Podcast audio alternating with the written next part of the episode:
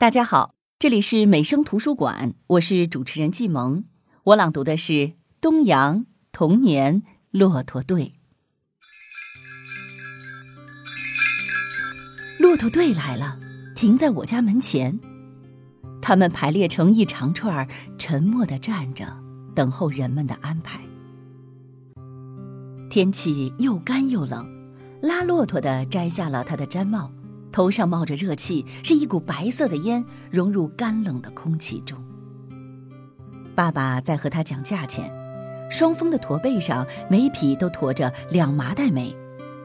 拉骆驼的说：“他们从门头沟来，他们和骆驼是一步一步走来的。”爸爸和他讲好价钱了，人在卸煤，骆驼在吃草。我站在骆驼的面前，看他们咀嚼的样子。那样丑的脸，那样长的牙，那样安静的态度。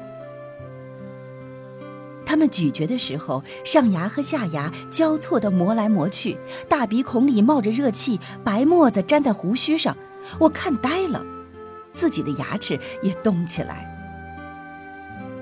老师教给我要学骆驼，沉得住气。看他从不着急，慢慢的走，总会到的；慢慢的嚼，总会吃饱的。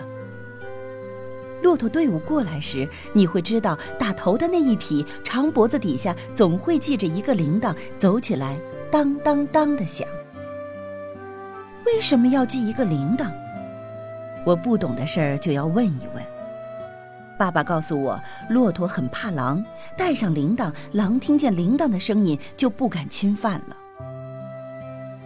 我的幼稚心灵中却充满了和大人不同的想法。我对爸爸说：“不是的，爸，他们软软的脚掌走在软软的沙漠上，没有一点点声音。您不是说他们走上三天三夜都不喝一口水，只是不声不响地咀嚼着从胃里倒出来的食物吗？”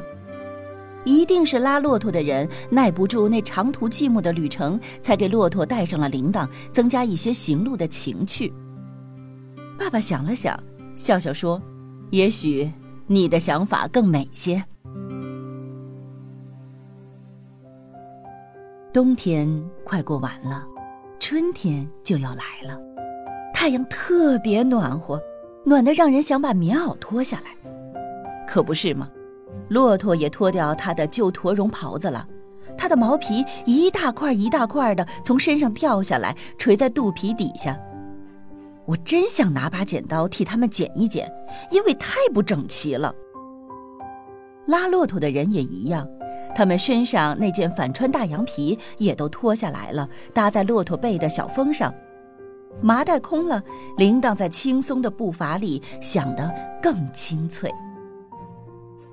夏天来了，再不见骆驼的影子，我又问妈妈：“夏天他们到哪儿去？”谁？骆驼呀。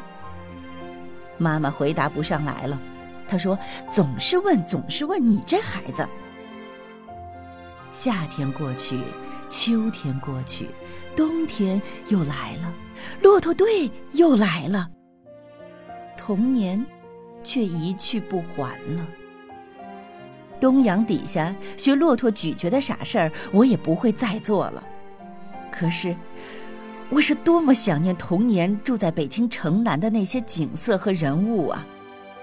我对自己说：“把它们写下来吧。”就这样，我写了一本《城南旧事》。我默默的想，慢慢的写，又看见东阳下的骆驼队走过来。又听见缓慢悦耳的驼铃声。